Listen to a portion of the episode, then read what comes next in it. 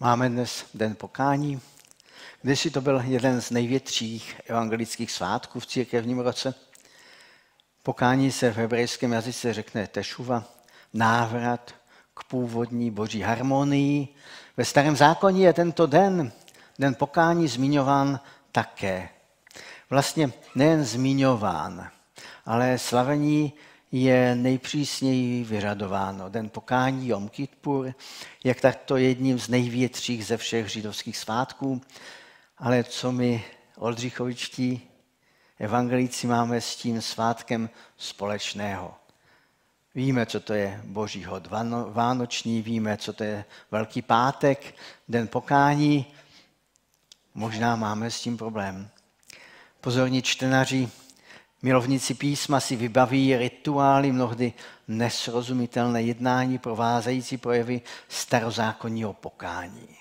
Mnozí si také vzpomenou na nezastupitelnou roli smírče, smírčí krve u těchto obřadů, třeba vyhanění kozla za Azazela, hodně náročný, náročný příběh nebo text nebo příkaz. Ale tímto starozákonním kontextem se opravdu dnes nebudeme zabývat.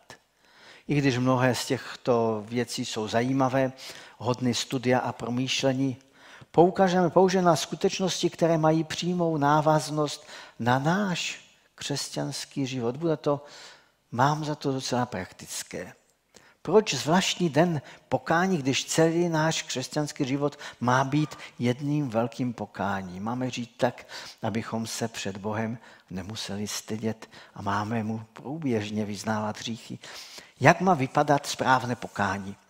Jedná pan Ježíš Kristus pouze a jenom s námi jednotlivci a chce po nás jednotlivcích pouze a jenom pokání, anebo pokání je vyžadováno od celé církve, od celého sboru. A co to vlastně je? Můj dlouholetý přítel, obchodní partner v tom má jasno. Pokání je jeho každoroční odčenáš na svátek zemřelých v hřbitovní kapli.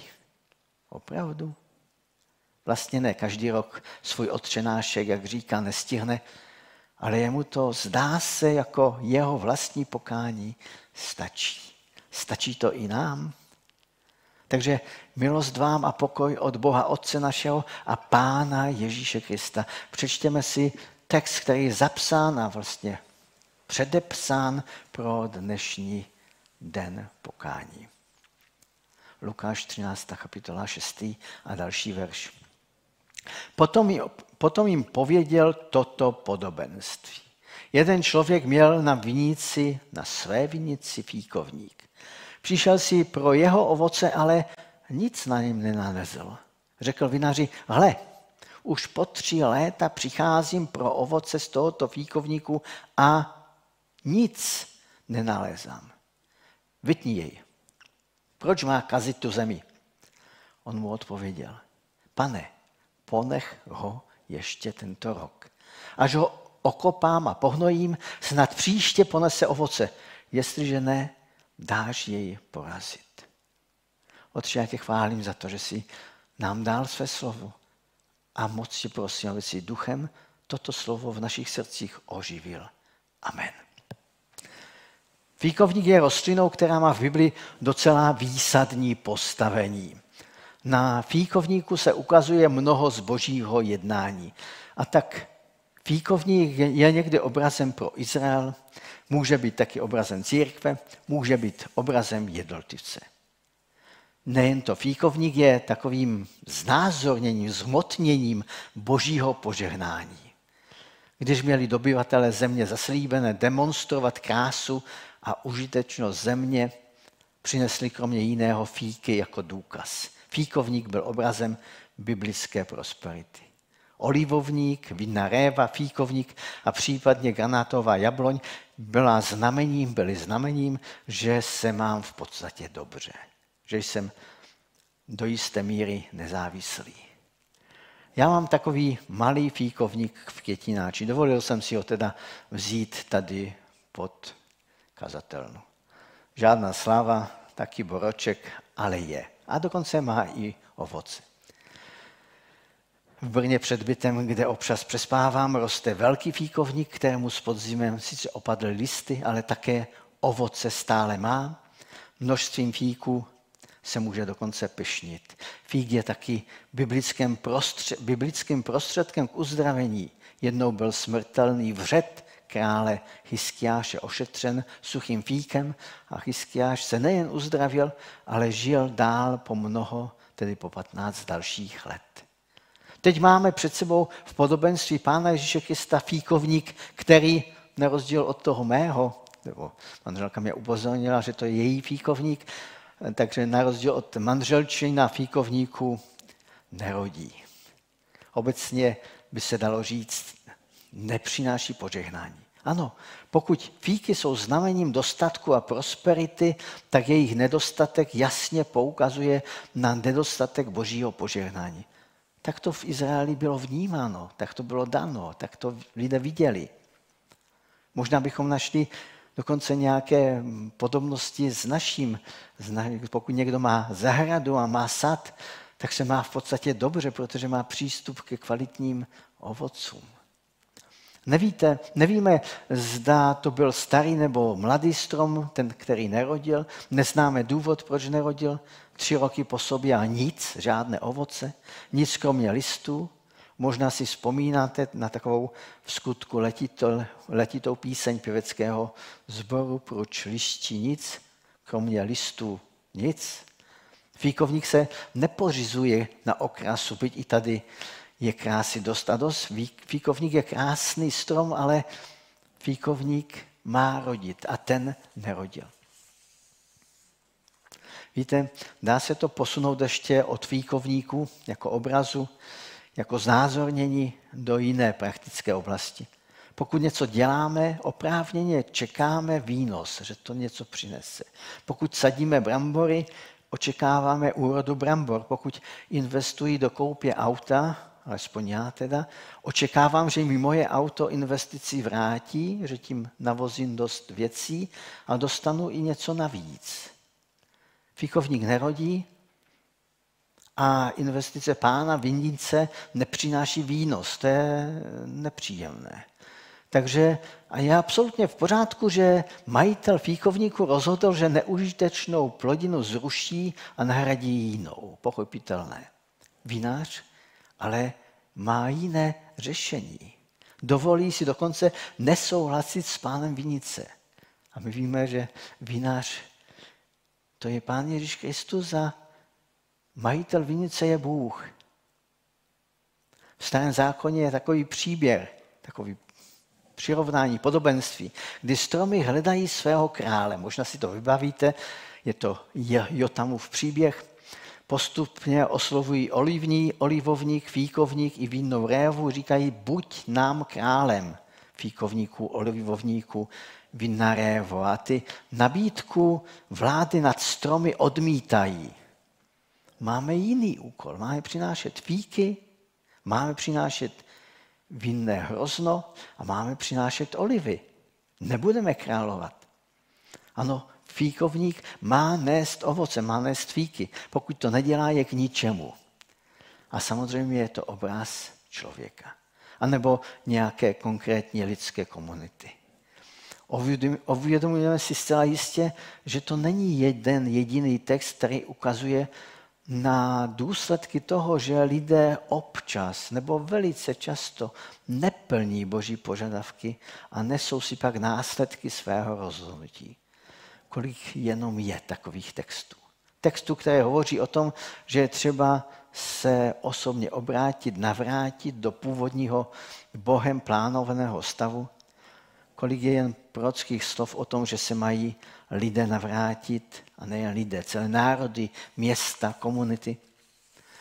Pán Bůh často jednal a chtěl jednat s celými národy. Nebojte se, s naším národem taky chce jednat. Jazyky i rasami. Pán Ježíš plakal nad městem Jeruzalémem, z bolesti volal, běda tobě, Jeruzaléme, Betsaido, Korozajím, Kafarnaum. Možná by se taky pozastavil nad našimi městy a vesnicemi. Kolik je jen příkladů božích soudů nad národy.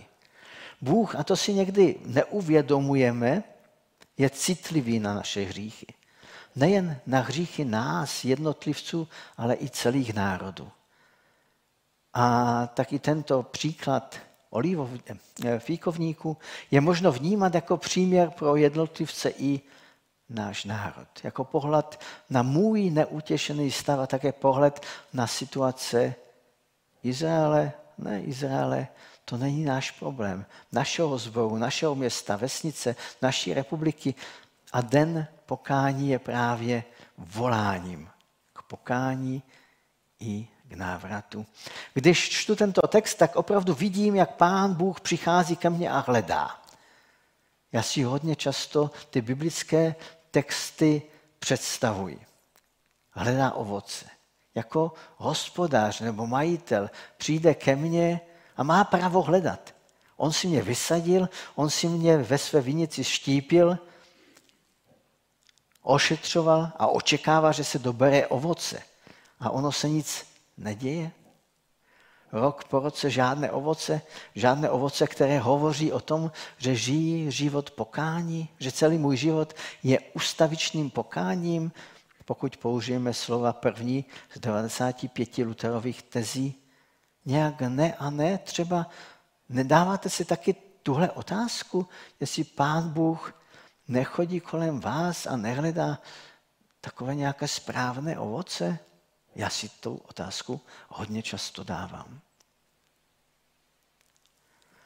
Nejen to, jelikož fíkovník je obrazem požehnání, někdy není na nás vidět to ovoce požehnání. Nevím, jak to máte vy v práci, ale já se vždycky těším na měsíční ekonomické výsledky mé práce a je to znak ocenění mého snažení. Proto, eh, to, pokud to tam v těch číslech teda není, nejsem spokojený. Já potřebuju, tak jsem už udělaný, že potřebuju čísla. Potřebuji vědět, jak na tom jsem. Když to nevím, tak jsem opravdu nespokojen. Pokud naše státní HDP, hrubý domácí produkt, roste, je nám tak nějak lépe u srdce, byť každý ekonom ví, že je to jenom jeden z mála ukazatelů eventuální prosperity státu. Ale potřebujeme vědět, rádi máme čísla, aspoň teda já mluvím více za sebe, potřebujeme vědět, že nežijeme zbytečně. A nerodící fík z jistého hlediska zbytečně zabírá půdu, na které je vysazen. Všichni křesťané bychom měli vědět, zda přinášíme kvalitní ovoce. Měli bychom se na to ptát a odvážně si na to odpovídat. Víte, křesťanští vedoucí to mají složitější v tom, že někdy neví a nevidí výsledky. A vidím já kolem sebe mezi svými spolubratry, spolusestrami, kteří slouží pánu, že jim to trochu chybí, že nemohou změřit, zvážit svoje ovoce, svoje snažení. Ale to neznamená, že to nemáme dělat. Že se nemáme ptát, jestli ten majitel fíkovníku nechodí kolem nás úplně zbytečně. A říká, zase nic, další rok zase nic, další rok zase nic. Někdy se řekne, podobenství o fíkovníku je o službě. Ano i ne. Křesťanský život a křesťanská ovoce, křesťanské ovoce nejsou jen a pouze služba kostele třeba. Je to celý život křesťana. Fíkovník nemá smysl, pokud neplodí. Křesťan nemá smysl, pokud nežije křesťanským životem. Je to jednoduché. A samozřejmě si nutně uvědomíme, že každý z nás má s tím problém. Proto den pokání. Nevím, jak vy, ale já osobně vnímám, že s tím mým ovocem nic moc, žádná sláva. Když tu písmo přímo vidím, že Bůh chodí a prohlíží ty moje větve a hledá. Rád bych, aby něco našel, ale někdy v skutku nevím. Najde? Aspoň takový fíkovník, jak mám pod kazatelnou pár nezralých fíků, najde aspoň to? Věřím, že snad. Ale pozor, je tady kromě majitele vinice i vinař, který se o fíkovník stará. Je to obraz Pána Ježíše Krista. Ten přemlouvá vlastníka stromu, aby ještě počkal. Dal mu tomu stromu jedno léto, jeden rok navíc. Jak bychom tento čas dalšího očekávání navíc mohli jenom nazvat? Víte, naše média mi to nabídly sami. Nazvěme jej slovem, které se na nás dere v posledních dnech a týdnech ze všech možných mediálních zdrojů. Milostivé léto. Možná jste to zaznamenali. Je to opravdu zvláštní, že čas k umoření nejrůznějších dluhů používá tento náš stát nebo v tom našem prostoru, mediálním prostoru, že používá ryze biblického pojmu milostivé léto. Já si myslím, že 99% lidí, kteří to používají, vůbec netuší, že to je ryze biblické slovo, milostivé léto. Údajně tento zvláštní čas, kdy budou českým dlužníkům odpuštěny jejich závazky, čtěme některé jejich závazky, začíná to 28, začalo to 28. října 2021 a má trvat do ledna údajně. Pokud zadáte toto heslo milostivé léto, kdybyste to zadali před rokem, tak by vám vyjeli křesťanské a biblické vysvětlení. A když si teď dáte milostivé léto do vyhledávače, musíte přebrouzdat mnoho stran sekulárních odkazů, než se dostanete na původní biblický význam tohoto slova. V Bibli se jednalo totiž o každý 50. rok, kdy se vše vracelo do původního harmonického dobrého stavu.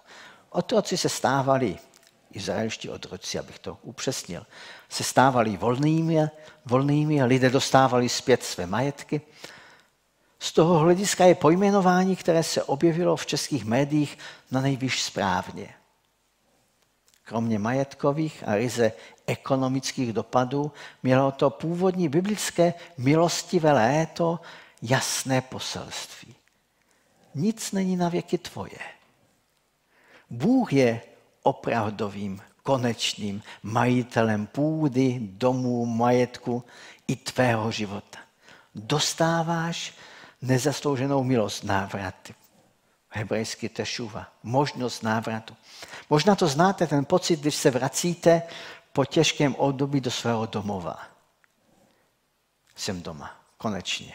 Návrat, úleva. A milostivé léto bylo vyhlašováno troubením na šofar, takový velký braní roh. A když ten zvuk slyšel otrok, dlužník, tak věděl, že to znamená svobodu. Všechno z něj spadlo a řekl, konečně návrat. Mohu se vrátit do svého úleva. Vidíte tu podobnost? Majitel fíkovníku říká, konec. Tři roky a dost. A vínář smlouvá, dej mu prosím milostivý rok. K návratu k jeho původní úloze. Fíkovník je kvůli ovocu. Dej mu možnost se ještě změnit. Dej mu ještě navíc jedno milostivé léto. A dává ještě jednu nabídku, která by nám neměla uniknout, která nebyla totiž jen nějakou takovou levnou náchylností k nějakému fíkovníku. Vinář nabízí konkrétní řešení. Okopám jej a pohnojím. Pán Ježíš sám udělá pro naše požehnání, pro naše ovoce, pro naše fíky, obrazně řečeno všechno. A tak pokání není nějaký můj výkon. Nestačí, že v den pokání místo modré kravaty si vezmu černou, já jsem si teda vzal modrou, nestačí smutná tvář, nestačí, že pastor si neobleče bílou součást liturgického oděvu. Nestačí. Proč? Protože pokání dle dnešního slova je rok navíc. Milostivé léto, na které není nárok. Nemůže říct, sorry, já to mám v smlouvě, já mám v smlouvě, že mi dáš ještě jeden rok navíc, že ještě budu mít šanci. Ne, žádná taková smlouva, že dostaneme rok navíc, neexistuje. Je to boží dar člověkovi. Je to svrchovaná boží milost. Milostivé léto. Nemáš nárok a dostaneš. Sekulár, světský člověk, světská média kolem nás vyhlásili milostivé léto pro nejrůznější dlužníky. Ke státním institucím se přidávají údajně podnikatelské subjekty. A my můžeme takto možná lépe pochopit a možná lépe vysvětlit, co udělal Pán Ježíš Kristus.